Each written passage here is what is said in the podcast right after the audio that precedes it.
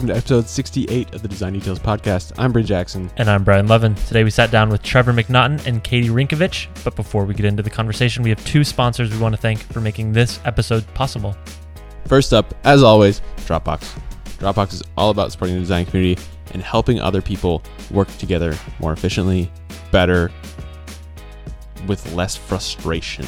And so they, they just remove a bunch of that frustration from the mix, and that frustration being sharing files. They make it so easy to sync across multiple computers, multiple people, multiple teams. It it's the best. I say that all the time, but I'm not joking.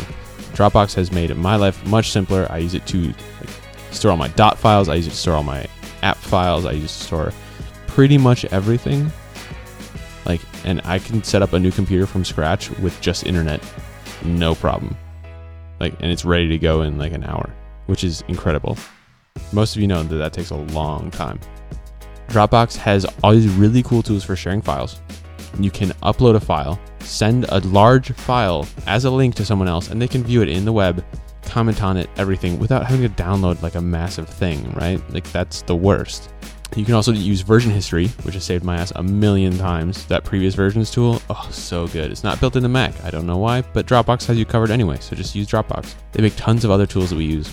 Uh, Mailbox, they make HackPad, they make all these awesome tools that are just built around collaboration, and that's pretty freaking cool. To learn more, go to Dropbox.com. Thank you once again to Dropbox. Also, thank you once again to Icon Finder. Icon Finder is the largest source of premium icons on the web. They have over 630,000 icons in their library. They're adding tens of thousands more every month, on track for a million by next year. If you need icons, this is the place to get them. They have over 11,000 icon sets coming from designers around the world. Some of these designers we've heard are making four to five thousand dollars a month by submitting their icons. So if you are an icon designer, you should be submitting your icons to Icon Finder. If you just need icons for your design project, though, go to iconfinder.com. You can search across categories, even styles of icons. If you need outlined icons, flat, photorealistic, or 3D, you can just search for it. If you sign up for Icon Finder Pro, which is their monthly subscription service, you get access to all 630,000 plus icons. They're licensed for commercial projects, so they're perfect for freelancers. And one of our favorite things is that 70% of your monthly subscription goes right back to the original icon designers. By signing up, you are directly supporting the design community and getting access to an incredible library of icons that are going to work in every software you're using, whether that's Sketch, Photoshop, or Illustrator, or straight on the web. To learn more, go to iconfinder.com, sign up for Icon Finder Pro, and if you use the promo code Design Details, that will tell them that we sent you and get you 50% off your first month of Icon Finder Pro. Thank you so much once again to Icon Finder. And with that, let's get to episode 68 with Katie Rinkovich and Trevor McNaughton. I'm Trevor. I'm a product designer at Braintree. Braintree is payments processing. Mhm. Uh, we basically make it pretty easy for you as a developer to integrate payments into your app or website. Do you, in fact, own a more person facing company? So there's two now. Braintree bought Venmo a few years ago. Okay. They're peer to peer payments. That's a very well known company. It might be. Well, I mean, everyone has to publicize their payments, so Everyone, they have to. have to. Well, they it's use really Venmo. well known in the tech industry, right? My dad uses it, so There you go. that's cool. Oh, really? and what's the I- I other think- company? Uh, Modest. So we Oh, yeah, we just just acquired we recently acquired Modest. and what's modest? They are a commerce platform. Meaning? meaning they they basically like let you set up a shop, sell things really easily. They also let you embed a iOS SDK into your app or just launch an app on your own to sell things without having to really code anything. It's kind of like WYSIWYG app deployment. Cool. How long have you been there? Uh, just two years now. Just two years. He's a Braintree just hit my baby. two year anniversary. Nice. Yeah. But you just moved here from Chicago. so I moved here in January from Catch Chicago. to help build a design team for the Braintree San Francisco office. How's that going for you? How's the Braintree team It's going well. Uh, The we Braintree. there's now two designers here, including myself. It's a small team. Why was that decision made to build a design team here? We have an office here in San Francisco. Um, like two blocks away from where we're recording. Yes, about that distance away, and we have a product team here. We have accounts and some business people here, uh, but no design representation. Uh, so we were kind of remotely working with the product teams out in San Francisco, and uh, it made sense to start to build a small local team. We being in the Chicago office. We being in the Chicago office. How yes. many Braintree designers are there total? 14, And there's two here. and there's two here. So there's 12 in Chicago. Have you guys encountered any issues so far with that, like communications or what kind of At projects first- you're working on? Uh, projects, no. At first, communication was a little different. Uh, we all use Slack, so uh, it was really easy to talk to everybody. The time difference was a little weird to get used to because basically at about 3 p.m. here, everyone signs off. Yep. So it's kind of nice in some ways because it gets really quiet and no meetings either. No, Uh, that's great. Well, not as many meetings. But as far as like communicating with the design team, we have weekly show and tells and we talk all the time and I don't know. It wasn't really that big of a deal. It was more figuring out how to better communicate. Sure. So cool. I'm Katie Rinkovich. I work at Optimizely as a product designer. Optimizely is an A B testing platform for web, iOS, and Android. Um, and what that means is that it splits your traffic. So if you had a hypothesis that all the people in California might like dogs over cats, you could show half the percentage of California the dog picture in your hero image on your homepage or the cat picture and actually measure perhaps how many people signed up So it's based like off that. a non techie, easy way to implement A B testing into your product. we basically are your A B testing platform. So a lot of companies build out A B testing a whole team and we can replace that for you. Right. So you you could be a small to enterprise level company, but we are very powerful. I would love to hear. we're pretty freaking powerful. yeah, we can replace that team for you. So it's a much That's cheaper awesome. or start than or start paying- that team too in some Come ways. You could have for engineers. Yeah. Well, I mean like we don't have an A/B testing or an experimenting team. So you should use Optimizely. Hey, I'm So it's working not on of it. a brain You tree. should, It's you more like just like Yeah. brain pole, or that you get the brain or the tree. brain trunk. So I'm familiar with A B testing and I'm familiar with payments processing. Uh, surprise, I work on peer to peer payments in case you didn't know that, Trevor. Um, You guys are fighting. I just I just death Oh, I didn't know I- that. so now you know. What's how do this we, guy How do we doing death again? match this? diff match this. So he works on messenger money. That's the actual technical name. TM. So like text Um, messaging. not the technical, not, no, Is it not, like magic? Like Facebook Messenger. Magic Like I can text you anything I want. It's Magic it? the card game. you know, you use Facebook Messenger. I do. So you can send people money in that. Oh yeah yeah yeah yeah yeah. So that's yep. what I've started working on. You guys have a really unique market in that most of your people are developers. That's a pretty crazy thing. That's uh, I not know. normal. It's it isn't normal. You guys have users that are good. Good Yeah. at I mean, computers. I don't I don't I don't really know that like quantitatively. I actually work on developer experience. Okay. So I work on it's like a really loaded term for almost everything that Braintree does. okay. uh, uh, but more like tangibly is uh, documentation, um, our sandbox product. Any, I guess, like any touch point that a developer might need, or any, uh, yeah, like any touch point of their experience when integrating, and then using it afterwards as well. What do you feel like are the, the hardest parts of designing for that audience? Or the best parts? I mean, it's interesting because I can empathize pretty well. I, I think like all of our designers are are kind of developers as well. Uh, so it's it's kind of like we're building for ourselves in some ways, um, and that's exciting. And Is the fact that all the designers also being able to develop, was that like a strategic move on the hiring process, or did it just end up like that? That the people on the design team also happened to know to code? it was kind of a uh, filling the gaps in a sense. Okay. When we start, like the design team is pretty young, not in age, but in actual like company history. Mhm. Uh, the company is about seven years old, and then our design team has only been around for I think like three ish years. Okay. Uh, so it came kind of out of necessity. We needed to know how to build stuff. We had to ship and deploy stuff. I mean, it's like it was pretty startupy, you know. Cool. Um, and we kind of just like kept that going because it was working. Uh, and we do have like a front end engineering team, uh, and they're mostly working on SDKs and APIs. So a lot of like more in the weeds stuff, and they do help on kind of like building out the apps. And I mean, they do they do all of that stuff. Uh, and our designers kind of do more of like the presentational side of that. Okay. Um, and we all enjoy it too. So as you're as you're building the design team here, is that a requirement like on the checklist of things you look for? Yeah. Or are you guys okay? It is. yeah. Has that been a challenge? Yeah.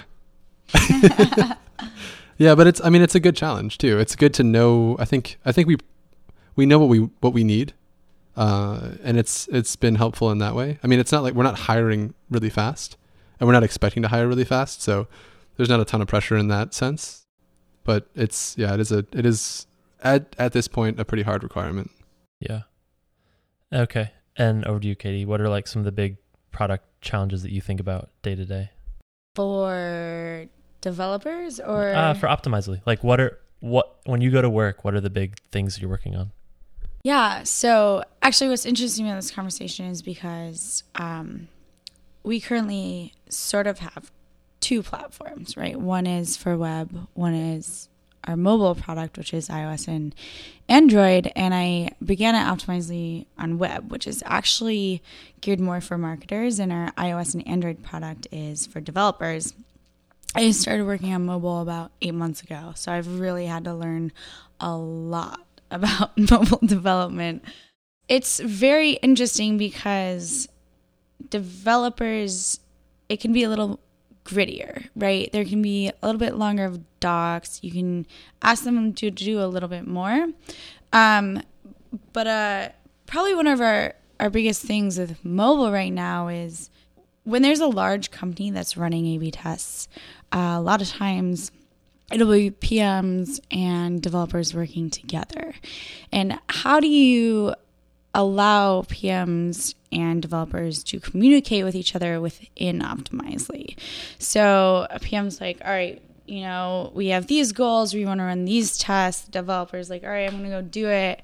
And then they're trying to set up like the experiment together and they think they have this idea of like what this experiment is doing and it's very hard for them to communicate within their own company. So I think that's one of my hardest challenges is like how do I allow these people to explain to each other what they're doing with this experiment? Um, so for example, one of the things that Optimizely allows you to do is create for the mobile is uh, create variables and code blocks. So, say you wanted to test two different sign-up flows, Mm-hmm. um, you could create two different code blocks for those things. And then, if you're at a large company, your developer might go set up those code blocks for you. And uh, as a PM or a mark, no, not really market. As a PM, you might go implement that experiment. So your developer's like, all right, those code blocks are ready to go. And you're like, all right, I'm PM. I'm going to go like set up this experiment. And you go in That's and you're I like, say as a PM. It's like, all All right, right. I'm PM, Waving my go. arms all around. I'm gonna do this, and uh, and you get there and you're like, all right, I have no idea what what I'm supposed to set these to, right? So um, I think that's a really big challenge is like allowing people to communicate within Optimizely. It's interesting too. Maybe I'm misunderstanding this, but the way I Yeah. see Optimizely is like h- also helping designers make better decisions, right? So you talked about you're you're dealing with developers and PMs, but is there Yeah. a third portion of this where you're helping Yes. the designers be better informed about their decisions? Yes. Don't So- shoehorn it, Brian. yeah, so I definitely think uh, designers are a huge part of this. So, um, again, I'm gonna um, say that for web, it's mostly marketers working on marketing pages. Sure.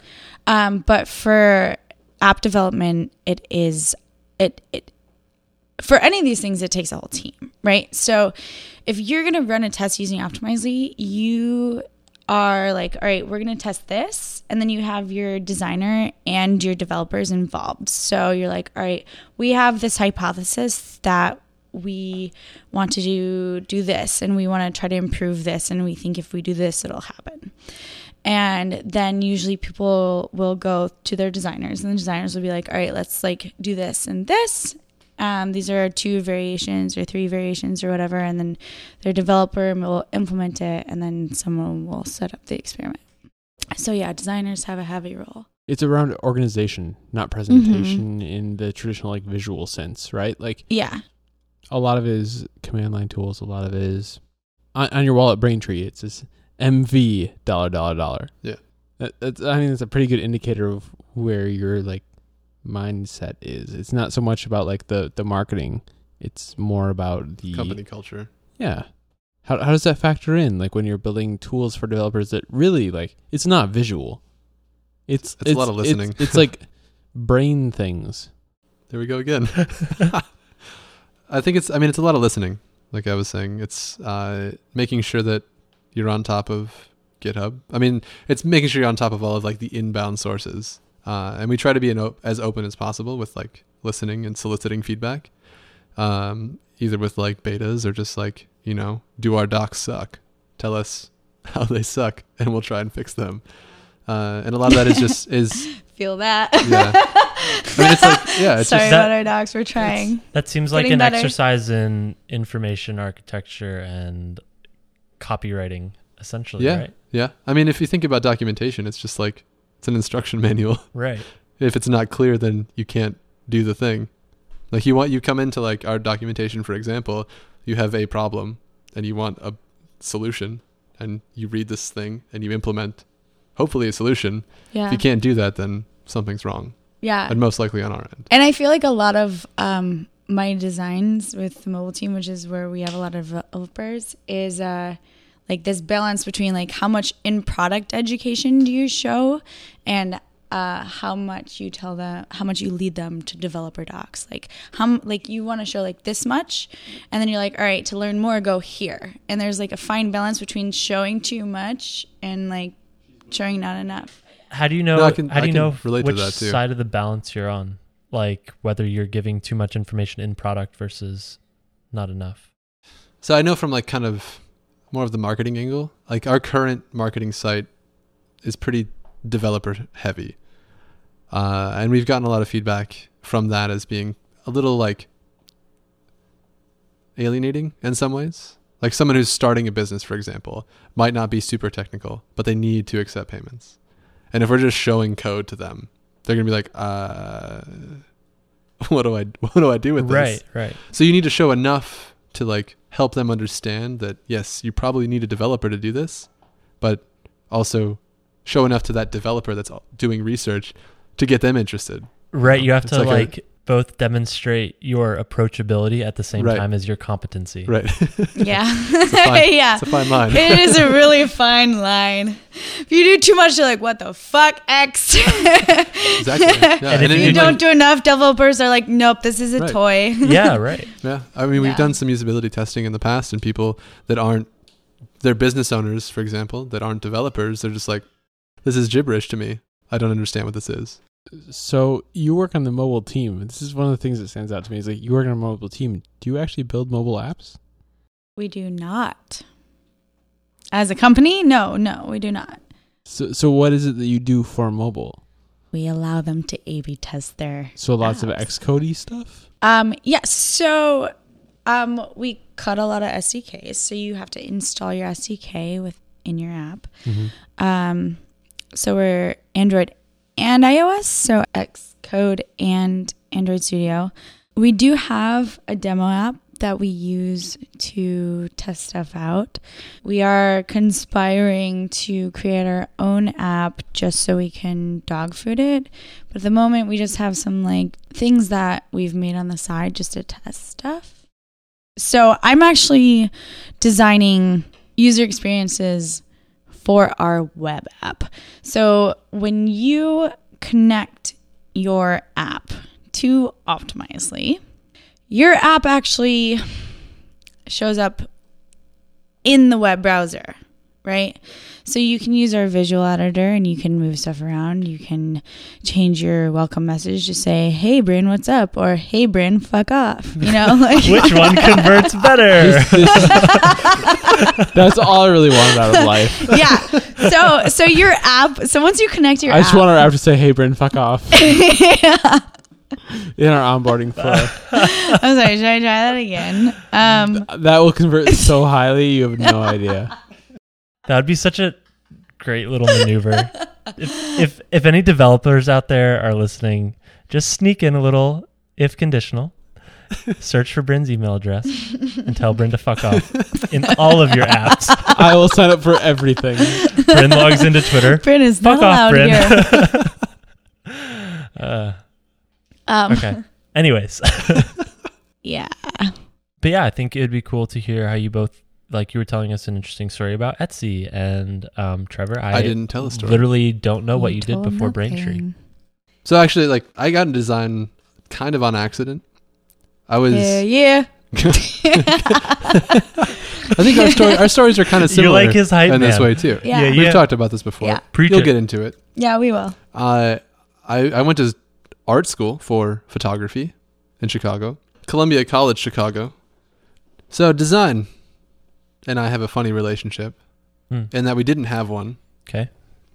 for a while. Yeah. On again, off again. Yeah, no, not even just Lo- love, not, hate. not, and then yes. Okay. Not, not, Yeah. and then. So I went, I Explain. went to school for Yeah. photography, hmm Columbia College, and had the choice to take a 3D design class or a web development class.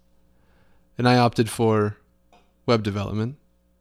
Good call. Do you Yeah, remember why? I think it was a good call. Uh, mm, Bold, bold move, Cotton. I was like, this web thing is pretty cool. I think it's pretty cool.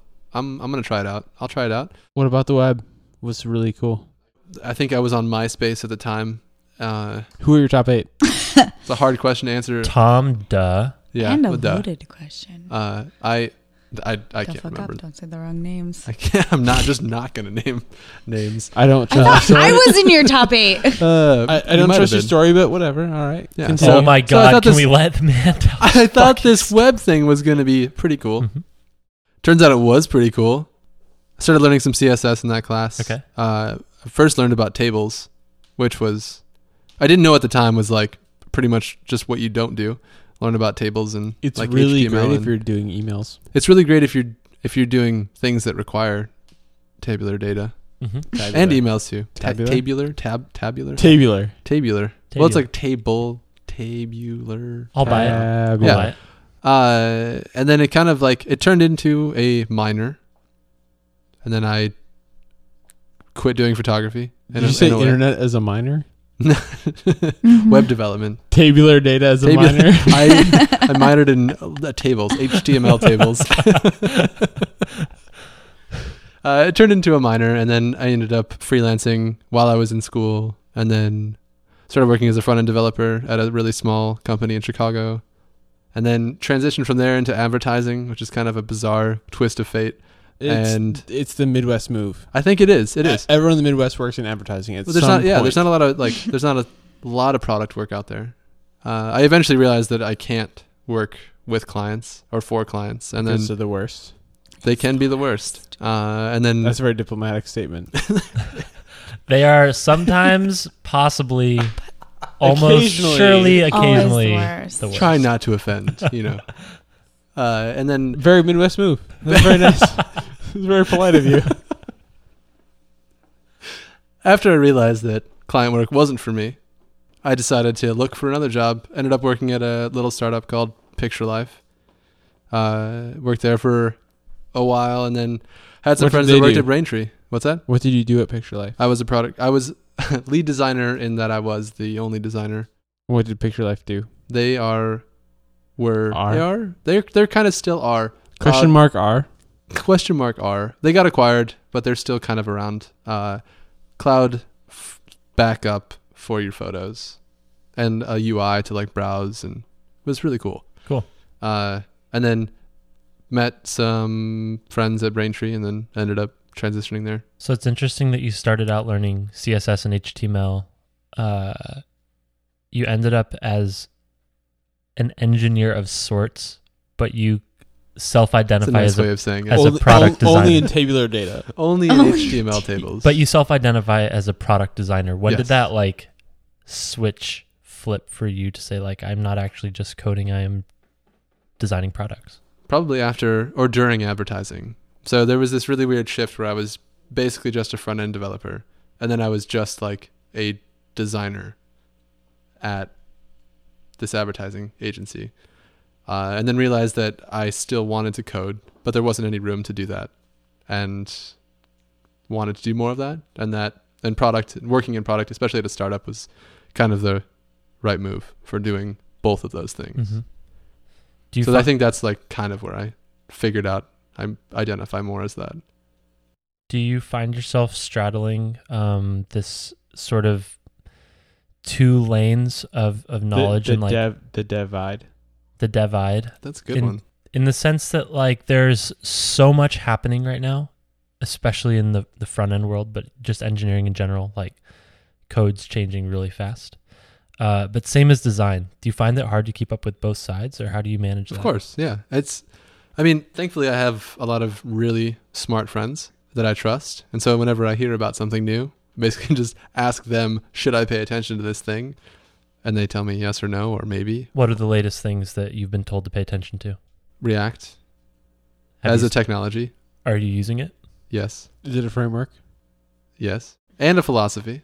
this is great i'd love to hear your your explanation of the react philosophy because i think it's pretty im- impressive but i don't think i could articulate it so on the spot. I don't know if I step up to the it. plate buddy so there oh I, i'm going to totally mess up the actual reference but the thing that really got me that really helped me understand how it was important or more important was this tutorial that i had read uh, that pitted it against jquery and basically like had you build the twitter compose widget in jquery and then do it in react Mhm. and sort of compare and contrast Mhm. uh, and that kind of like helped it make more sense to me uh, in that it is manipulating things in a less aggressive way i guess like Mhm. it's it's dealing with state changes in a more like sophisticated way i guess uh, and it's more it's, it's like it is about like the state change not like manipulating dom elements and i I'm it you it's hard to, like You- I, I can't articulate it you bring you're bringing well. data and state closer to the presentation Exactly, exactly. And jQuery is very good about like not doing that, basically.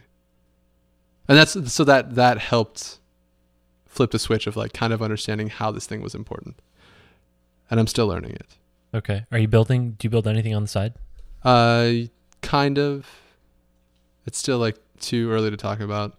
no really you are working on side projects Yes. uh web apps Uh yeah. Uh it's kind of a web app, it's kind of a tool as well. do you want to tease it at all Uh artificial intelligence ish. solo are you building No, no. One other person. A couple of, Interesting. well mostly one other person is there a timeline for when we could expect to see things uh probably in a few months cool So late 2017, exactly because that's how side project schedules work. yes that's exactly it awesome so how did you go from picture life uh, and end up in chicago at braintree so i had worked with uh, my buddy lane at this advertising agency. He ended up leaving that ended up working at another advertising ag- agency for a while. Uh, had a friend that worked at braintree and then transitioned to braintree and then i kind of came in through that channel But you kind of you glossed that over because Braintree feels like a huge change of mindset from It is. working on a consumer-facing picture backup to developer tools for implementing payment solutions. Right? Yeah. So like the the my mindset back then was uh, working solo was pretty tough in some ways. I, I mean, working solo as a designer, I was working with a lot of really smart people, uh, but really was craving uh, more of a team, Mm-hmm. a design team, and they were just starting to build that. Like there were three designers at the time. I ended up being the fourth, And now there are 14. and now there's 14, which is crazy. Mm-hmm. Well, so there there were. Sorry, I need to caveat this a little bit. There were three product designers and I joined as a product designer. We also like so we have product design and visual design. Eleven of our designers are product designers. Three are visual designers. Can you explain the distinction? Yes, I can. Our visual designers are they work mostly on uh, marketing materials, uh, a lot of swag. We have a lot of like pretty cool swag, t-shirts, sweatshirts, etc. Accurate. I We just saw some tonight. coasters Oh today. yeah, yeah. I took four. Oh nice. Did you bring some over? They're in my bag. So speaking of really crazy changes, you started in architecture, is that right? yes, but sort of. Yes, but sort of. So, um, Question mark? No. Sort of. I mean, I started at Michigan. Um, I did always want to do architecture, uh, but my dad was like, "They don't make any money, so you shouldn't do that." Uh, dads are the worst. That's the worst. Wow. um, so I tried a couple other things. Uh, so I started as like a econ thing, and then I was like, "Dad, architecture," and he was like, "Nope," and I was like, "All right, I'll try something else." Um, so then he was like, "Well, I'm an engineer, so all I can really help you in is engineering." So then I was like, "All right, I'll transfer to the engineering school. This will be fun." And um, when you transfer to the school at Michigan, even with Michigan State? no, at the University of Michigan. So how it usually works is you apply to the engineering school you, when you're in high school and you get in and you get all these classes your freshman year about all the different kinds of engineering that you can do. But when you're applying to transfer from within the university, you have to choose the engineering that you want to go into. And um, I was like, aerospace engineering, that sounds cool. So I actually um, applied to Michigan for the second time to their engineering program and did that for about a semester, which was really cool actually. Like aerospace engineering is really badass. The engineering program at Michigan is really badass. Um, but it just really wasn't creative enough for me. There's really only so many ways you can design a plane and it'll still fly, you know? Um, but for real, it's like a tube, you know. Like if you fuck it up this much, a lot of people are gonna die. like whoa, We know this works. yeah, yeah. Um, but I'm very grateful that I for that experience because you have to take some basic coding classes. So I had to take some C++ and MATLAB classes, which really introduced me to the coding world, which was really cool. Although I did not want to do aerospace engineering, um, I did really enjoy that coding part of my education. For me, architecture was this blend of art and math, which like I felt like I was very creative and I was also good at math. So it was this blend. And I finally convinced my dad that I could make it in the architecture world. And he was like, fine, just like graduate already. And when I graduated, I realized kind of what uh, Trevor realized with advertising is that it's a very beautiful art form, but you are dealing with clients the entire time. So when I graduated, I was like, all right, I don't think this is for me. And like, my dad's right. There's not a ton of money here, and you have to work with the clients, and it's difficult. So I really, but I did love design. I love the design process. So I was like, all right, I don't want to do this. So my professor, professors were all like, just go to New York.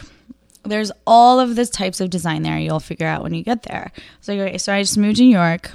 And while I was there, I simultaneously landed internships at the Guggenheim, which is a world renowned art museum, working on their website, as well as Etsy, working in their like marketing graphic design department. Yeah, I really got a taste for tech while I was there. I mean, I definitely, when I was at Michigan, was working on websites and shit, and like hacking my way into shit, which is how I got these internships. But I would say that it was at Etsy that I really fell in love with tech because Guggenheim was cool, but it's it's it was very much like a dinosaur, right? Like it's government owned. Like to do anything took a lot of time. But Etsy was like this new startup that was like smart and fast. I had never heard. I had never even heard of Etsy when I was there. So um, it was super cool. I fell in love with the process of creating like a SaaS technology company, right? Like everything's fast. You're doing shit here, you're doing shit there, and people are like really smart and quick witted, and you iterate, right? Um, so I would put a lot of thanks to Etsy as to like where I am today. Um, and I just basically pestered product designers. Um, I was like, oh my God, like, how did you learn this? How do you learn this? How do you learn to code? And they'd be like, oh, read this book, read that book, read this book. And finally they were like, do you just want a product design internship? And I was like, fuck yeah. I was like, fuck yeah, I do. And then that's how I met Cap and and uh and eventually I was like, I kind of moved to San Francisco and be like in the heart of it, you guys. And Cap was like, yeah. I was like, yeah. And then uh, Cap reached out to a few a few people, and two weeks later, I had a job and was moving to San Francisco as a product designer at Optimizely. It all happened so fast. Yeah, it happened very fast. And I would actually say that um, architecture, the process and design thinking behind architecture is very, very similar to product design. Less similar to graphic and marketing design, but very similar to product design. How so? I would say that marketing, you have a very specific message that you're trying to get out. Whereas with product design, you have a very specific use case. So this thing not I'm going to say this poorly probably, but for our marketing design team, I think it's much harder to be honest. Like they have to create this beautiful thing that explains this message in a very succinct way, whereas product design is more about at least in my encounters is it's about form and function, right? Like it you want it to be beautiful, but it also needs to be useful and functional. It has to work, right? Cuz it could be beautiful as fuck, but if it doesn't work, it's not worth shit, right? And if it just works, it's not fun, right? You it's I think it's a really difficult thing about working for a B2B company and working for developers is like a lot of people are willing to give up uh, beauty for functionality, whereas like there's just this sweet spot where like if functionality meets beauty, ooh, that's just it, you Mhm. know. So architecture is very similar to product design, as there are a lot of different use cases and there are di- a lot of different entrances, and depending on which entrance you come into, you can have a different experience or the same experience, right? Like a developer might have a different a much different experience in Optimizely than a marketer does, and they might use you know the elevator or the stairs. Sure. Um, but you also want it to be enjoyable, right? And it also needs to be functional, right? When you walk into a building, you pretty much expect it's not going to collapse, right? The same should be for a product. When you, you know, connect your app to a product that could potentially fuck your app up, you expect that shit not to fuck up. Mm-hmm. So there's a Generally lot of different systems working at the same time, which is like there's this beauty and complexity, if you will. Is it is there any mantras you learned from Cap Watkins while he mentored you? I think in my case, since I fell into product design, I was very nervous going into my interviews, and Don't we all uh, kind of fall into product design? Did anyone like try to do product try. design? I, I didn't. Me either. But I feel like you could say the same of any profession. It's like How do you figure? once I started product designing, I knew that's what I wanted to do. I mean, I I wouldn't say that faking it is part of it, but I think being willing to learn and being willing to be wrong is faking it in a way, right? like- oh yeah, well I think that's the, actually a whole part of the process. different Well, story. going hard while you know you not might not be right. That's faking it. So I think that's actually a different story about being vulnerable because as I started like the mobile team, I have to be very comfortable with not knowing what people are talking about and saying I don't know. Right? Like admitting that you don't know what someone is talking about is really valuable actually. Totally. Yeah. Wouldn't faking it be like, I know even though I don't know? I think in my case, um, since I came from architecture and I was new to product design, I didn't feel like a product designer per se. And I think that uh, I think Cap saw the product designer in me and I was like, I don't think like I can do this, you know? And he was like, if you don't feel like it, just fake it and then you'll be it, you know? Where he was like trying to install like some sort of uh like making me feel like I could do it. You know was what I he mean? was he the one that said fake it till you become it? Because I remember that thing. I can buy I into mean, that. Yeah. he Fake it till you get he there. He was really I don't know. I, mean, don't there's know. truth to that. Whatever he said to me, it gave me a lot of confidence and I think he saw something in me that I didn't see. You know what I mean? Yeah. Being vulnerable is a whole nother story. So like now that I'm here, I made it. Yeah, I'm a product designer. um You're OG and optimized. Gee, yeah, optimizing. Um, I do think there is a lot to say about being vulnerable, not faking it, right? Because if you fake it, you're gonna fuck shit up, yo. You could. Especially in yeah. the like our realm. Like I need to say, like I feel like often I have to ask people to repeat themselves. And like my engineers are pretty fucking awesome. I'm like, I'm sorry, I need you to say that one more time. and they're like, it's okay. It I took me that a lot, four. I, I they're say like, it's okay, 30 Tony. times a day. yeah, Yeah. right. Like, wait, wait, wait. One more time. I wasn't listening. I think we're talking about something a little different. I'm like, I was listening, but you need to say it again. Yeah. But honestly, I work with really awesome engineers, and I'll be like, I'm really sorry. I need you to say that like two more times. And they'll be like, don't worry about it. Like, Tony had to explain it to me four times for me to get it too. Like, this is it. Because it's just like Totally. very complicated. I think Um, there, it actually does take a lot to be able to ask that too. Yeah. Like I think some people are afraid to ask. Humility. I think that's yeah. that's hard. Yeah, it is. I think that's why I have a good relationship with my engineers is because I can say, you know, can you explain that again? And so when I do finally get it and I do design something based on like whatever they told me, they have confidence that I designed it in a well thought out manner. Totally. But it, it, I think that an interesting addition to that is being in a place where that's okay. Yeah. I fuck up all the time, that but I'm, I, but it's like it's part of being a designer? totally, totally, Right? and it's like I'm not punished for it because I haven't bankrupted the company yet. Yeah. yeah. People Uh, seem to think that mistakes are costly. Yeah. And in many cases, I think that's they are that's kind of toxic. too. Mistakes are necessary. Almost. I mean, like, uh, mistakes are early. vaguely profitable. well, it's all about like finding failure fast. You know that whole thing, right? So, and being able to admit that you fucked up too, yeah, if you did. yeah, totally.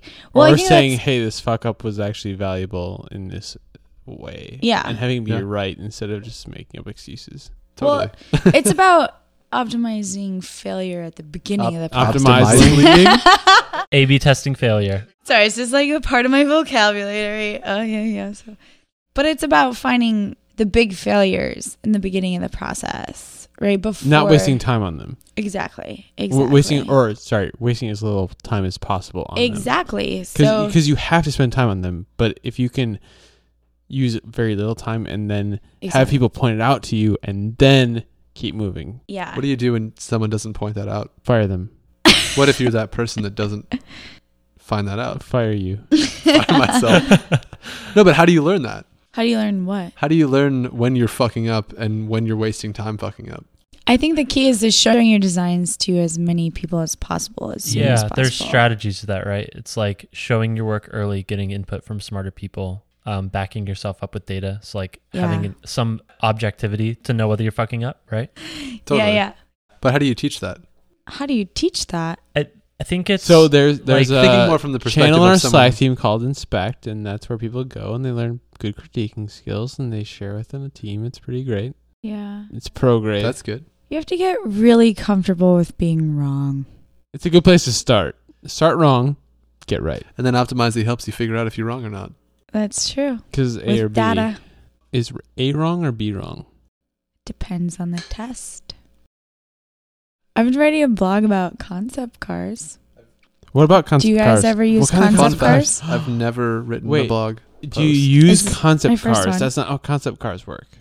You don't use concept cars. You use them for certain things. I mean, car companies do. Car companies do. Talk to me, Detroit. I'm writing it for Optimizely, which is even had a blog. scarier. No, I'm writing a blog post Oh. for Optimizely Ah. about concept cars. Do you guys use concept cars at Braintree? Are you familiar with the term concept car? no. No. Ooh, It- how it's- fun! It's, a it's a car that isn't ready for the market. sort of.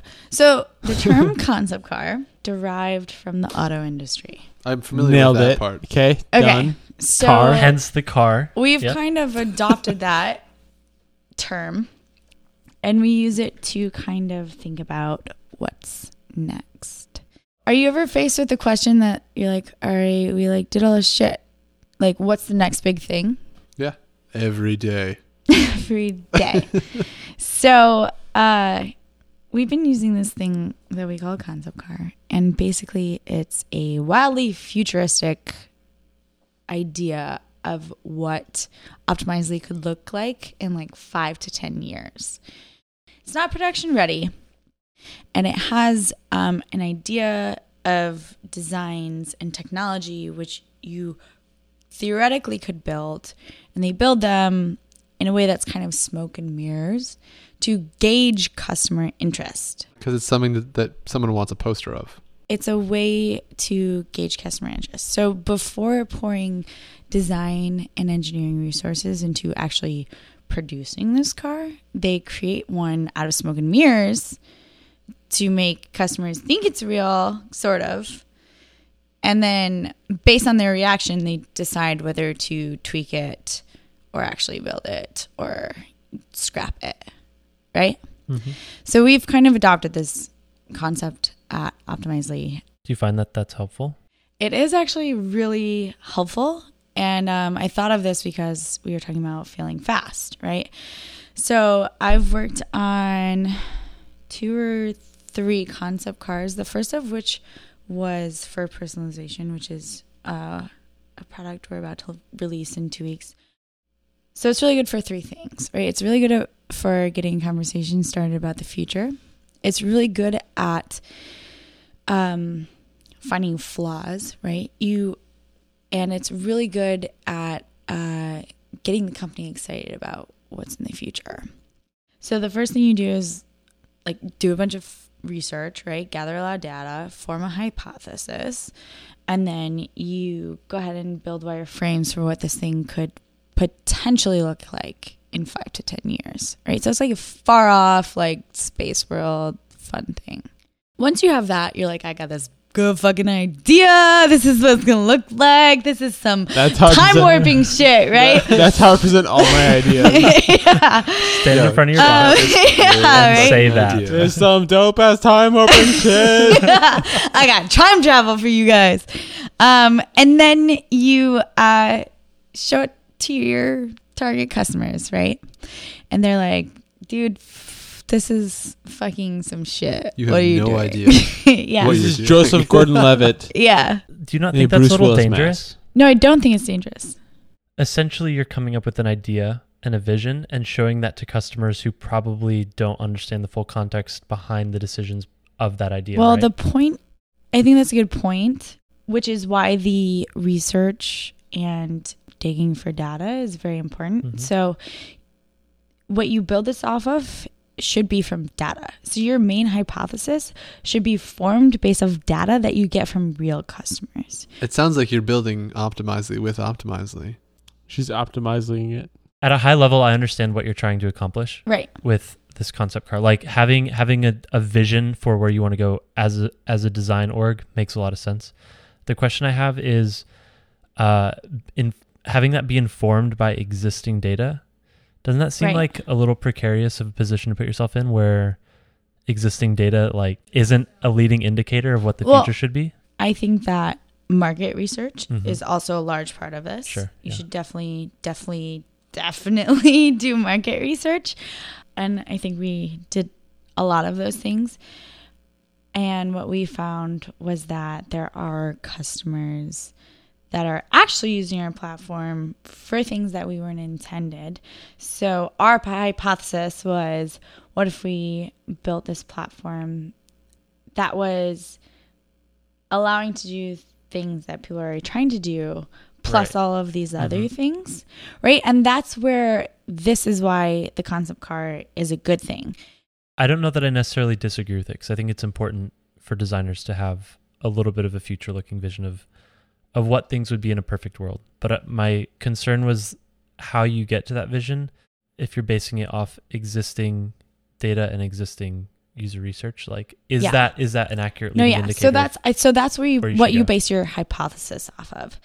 Um, so you form a hypothesis based on existing data and talking to your existing customers, and you take that hypothesis and you create wireframes. You create something that you can point at, that your customers can point at, that your potential customers can point at, and be like, "Is this good or is this bad? Would you use this? Would you not use this? What would you use it for?" Etc. And then you take that information and you iterate. And then you decide if this thing is marketable enough to actually put time and resources into building. Have you found that your customers understand those when you show them to them?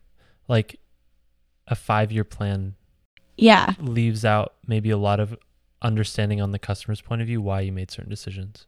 Yeah, they don't know about holograms. I think conceptually I, I can buy into it. I just am curious how it like works out in practice. Yeah. So, um, so our whole premise is allowing the world to turn data into action. And our first iterations were all about the action segment and uh, the users we were talking to who are very savvy, right? We are talking about how we are designing for developers, designing for enterprises who have these huge companies and are very, very technology savvy. They're like, we get it, we love it, but there's this piece missing of how do I know what to do with it, right? And then uh, from there, we kind of decided to add more of a data piece to it. So you can explore your users a little bit. We like call it the audience explorer. So we are actually going to start collecting more data and allow you to explore that data, point out interesting audiences. So you're like running this campaign and there's this other like set of users that aren't doing as well. What do they have in common? Oh, they all like cats. You don't have any cat pictures. Always the cat example. yeah. Katie, what's on your mind? Should Yeah. should designers cat? Should designers cat? Yes, always yes. Um, so there's definitely an iteration piece, and I would say that it, it, it definitely varies based on the project, right? Like you can collect a ton of data and form a hypothesis, and and just like an optimized A/B test, you can form a hypothesis and you can be wrong, right? Um, but it's still a learning, right? And you can pivot and doing that earlier in the process before like we got engineering resources before we got all these teams on board i think that was really valuable to learn all these lessons about what are because that's the main point right? The main point is are our users going to understand what we want them to do here what we're allowing them to do and will they want it? Mhm. so i think that's the whole premise right is Yeah. are I- users going to understand this? Do they want it? Before you actually pour resources into it. So I'm, I'm a little curious about uh, kind of how you start something like this. Like this is this is basically taking like design time, like Yeah. people people time in a company that needs to make money to Yeah. do. Not only that, play, I mean, a lot of times I'm working really closely with uh, PMs, and sometimes our our Right. founders. So So, like I'm gonna I'm gonna put my businessman hat on, my entrepreneur hat Yeah. maybe. Uh, and so like how do you so how do you how would you as as someone who has started this like how do you how did you take it from like I'm gonna play for a little while and Yeah. make some good ideas happen? How do you take it from that to like actually shipping product? I have a possible answer there. Yeah, go for is- it. I wasn't asking. Not at Optimizely, but like in general, it it seems like a company culture thing, right? Totally. Yeah. And the No, example that's- that comes to mind is Google's 20%, which I don't know if that still exists, Mhm. but that's what Yeah. bred all of basically what Gmail Yep. was a Yeah. 20% project. we Right? have Hack Week. Similar. Yeah, yeah. It's like Yeah, that. we have- like Yeah. Braintree has open dev. basically consider it like R&D expense on the business side, right? Is that how it's treated at, Uh, at Optimizely? No, actually, we don't have that 80-20 rule. However, our our founders and our staff put a lot of as far as I feel, uh, put a lot of importance into these concept cars, and um, it's it's really a way of testing the grounds. It's like you guys are like, oh, it's like you're wasting. Most time, it's me, a few other designers, some PMs, maybe, or usually, um, and maybe every once in a while we'll pull in some engineers to get like consultants. Mhm. But compared to actually trying to build it and sell it, it's nothing, Sure. right? You're like proving it before you build it. Yeah, I can buy into that. It's like yeah, it's like prototyping to the next level. kind of. yeah. Do you guys do anything like that at Braintree? Think about where you want to be as a design org in the next year, two years, or are you guys much more like a set of tasks to accomplish now and just learn along the way? Uh, it's probably more in between the two. I've been doing a little bit more uh, like planning and road mapping stuff, which kind of speaks to like the future of things. Uh, but we also are very like, let's get this thing, let's get this thing done. Right. There's day to day. Right. How do you decide what to build in the future? Uh, so uh, we're actually figuring that part out too. A lot of like this, so this like team that I am working on now is a lot of it is figuring out what we're doing, which is kind of an interesting thing. Concept Um, card? Uh. It's like concept carding, but on like like an organizational level. But In a without cars. What does that mean? Like this team is kind of a concept, or it, it was a concept. It was bred out of a team that was kind of building like the developer products, but very specifically focused on just like the executional side. Like this is our SDK. This is what our SDK looks like. This is how you can access it. But it wasn't thinking about anything uh, around that and like how to get to that thing. Uh, so this team is very much, or I mean, I think it's been proven out now, but it was very much like a concept car. I just answered my own question, kind of. I just hadn't thought Was about it Was it a like concept car though? Uh, it was concept bus. Whoa. Yeah, it was heavier. Totally. So It was like a. it was not a concept. Car. No, Oh, well, I mean, You guys just went for it. we kind of just went for it. Yeah. Yeah. We had like basic buy-in. It wasn't, and it wasn't like a design decision either. It was more of like a collaborative decision. Uh, so it doesn't really speak much to like the design specific pieces of it, but it's obviously like, or maybe not obviously, but it is involved. All right. So yeah, we we're out of time. Anything you folks want to plug before we go? Uh, You hiring? Any events coming up? we're Oh, we're probably hiring at least one more product designer in San Francisco. Are you designing concept cars? Uh, we're designing the concept for concept cars. He liked my idea. That's Our good. idea. It was good. how about you? It's good. Yeah. I'll talk Anything- about it all day. Anything you'd like to plug? Um, we're starting a charity event. Uh, it's for kids afflicted with cancer and their friends to build and launch rockets for the day. It's called You Are Super Duper. You are superduper.org.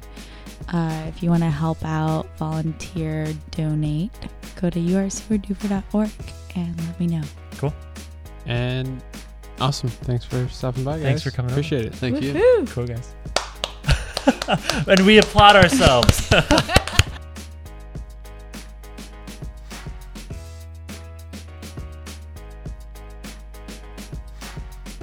That was episode 68. We hope you made it through. If you did, hit us up on our Slack team. There's over 1,300 designers and developers in there chatting about the latest episodes, like this one, just talking about what's going on in the design and development worlds. And every Friday, we host an open critique where you can upload your work and have it critiqued and commented on by the community and by some of our favorite designers. We've had Dan Petty, we've had Linda Eliasen, we've had Kristy Tillman, we've had Marc Hemeon, we've had Jon Lax, we've had some amazing, amazing designers in there critiquing your work. You can put it in front of some of your favorite designers and get their honest feedback on how to make it better. To do that, go to spec.fm slash slack, enter your email address, and we'll send you an invite right away. Otherwise, just hit us up on Twitter. We're at Design Details FM. We'll keep you up to date on everything going on with Spec, all of our new shows that we're working on, like Does Not Compute and Vicarious, coming out soon. And of course, before we go, huge thank you once again to our sponsors that made this episode possible. First up, Dropbox. Dropbox is the best way to stay in sync.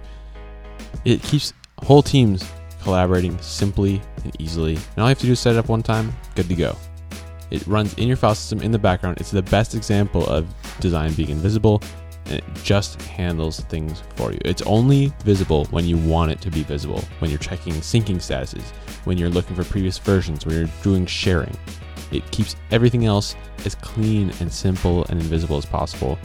They have some of the best designers in the industry working there, and because of that, they're super supportive of the design industry as a whole, of making designers better people, of helping them get better resources.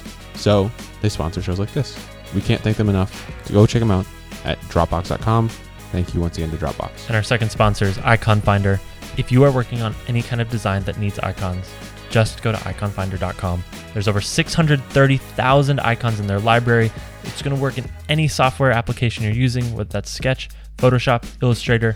These icons come in all different sizes, styles, colors, shapes, whatever you need. Go to iconfinder.com, sign up for Icon Finder Pro, and use the promo code Design Details.